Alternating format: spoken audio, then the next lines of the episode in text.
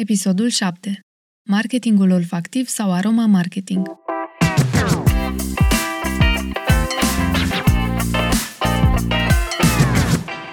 Știm de la lecțiile de biologie că mirosul e unul dintre cele mai importante simțuri pe care le folosim încă din momentul în care ne naștem. Avem capacitatea de a distinge până la 10.000 de mirosuri.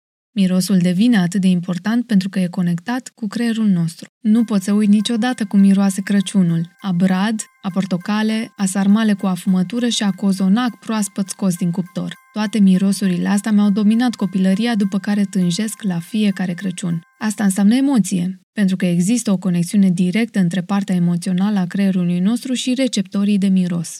Și fără să intrăm în detalii tehnice, doar de menționat faptul că, înainte ca mintea noastră să înțeleagă că e vorba de un miros, se declanșează o emoție. Din cercetările de neuroscience reiese faptul că femeile au un simț al mirosului mult mai dezvoltat decât al bărbaților și mai bine de 75% din emoțiile generate într-o zi sunt determinate de miros.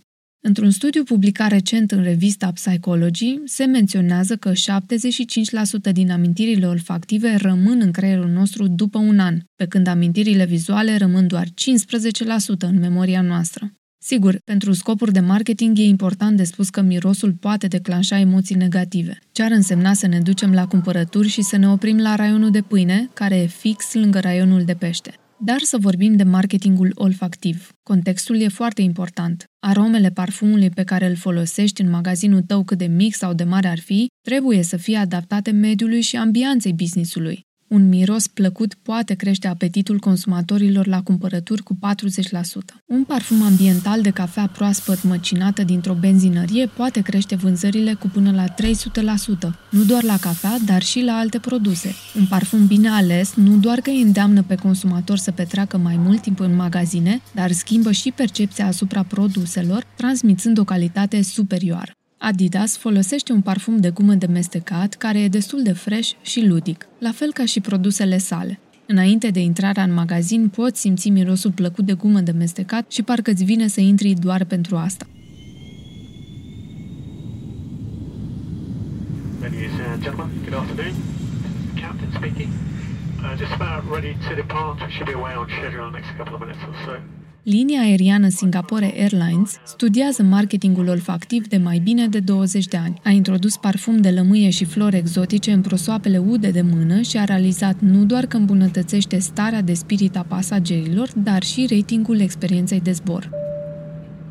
Se aplică și în zona de real estate. Vânzătorii de case și de apartamente au șanse cu 5% mai mari de a vinde o casă dacă aceasta e parfumată frumos. Lanțurile de cinematografe permit ca mirosul de popcorn proaspăt prăjit să se împrăștie în toată zona lor să crească vânzările. Hotelul Grand Hyatt folosește un amestec de parfum de piele de Rusia, flori de paciuli și portocale să creeze o atmosferă de lux în lobbyurile sale. De reținut că parfumul trebuie să se potrivească produsului sau serviciului pe care îl oferi. Dacă vinzi produse din categoria de lux, poate un parfum cu miros de lemn sau de piele e potrivit. Sau dacă vinzi produse sportive, un parfum fresh de mare sau parfum de flori discrete ajută mult mai mult. Parfumul de lavande induce o stare de relaxare perfectă pentru saloane și spauri. Parfumul de vanilie îmbunătățește starea de spirit pentru sălile de yoga. Elementele florale dintr-un parfum încurajează un cumpărător să zăbovească într-un magazin, e de preferat în supermarketuri sau în orice business de tip retail. E musai să ții cont de alegerea unui parfum ambiental în funcție de categoria de produse.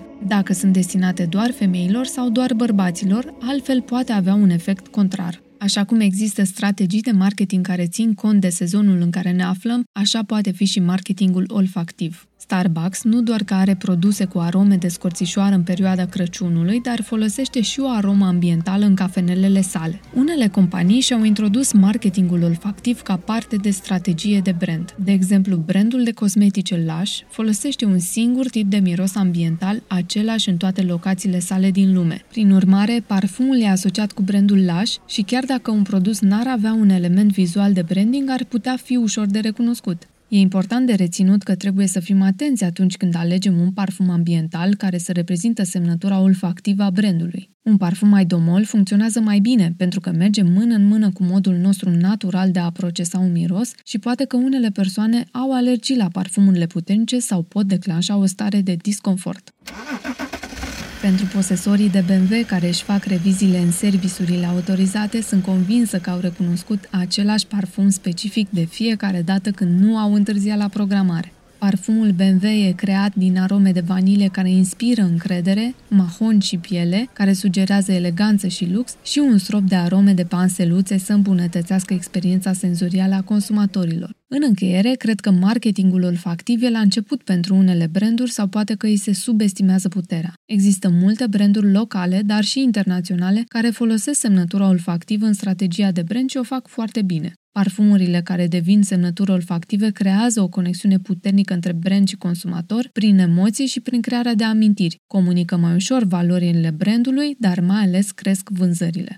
Tu ce parfum ai alege pentru brandul tău? Vă mulțumesc pentru ascultare, Simona!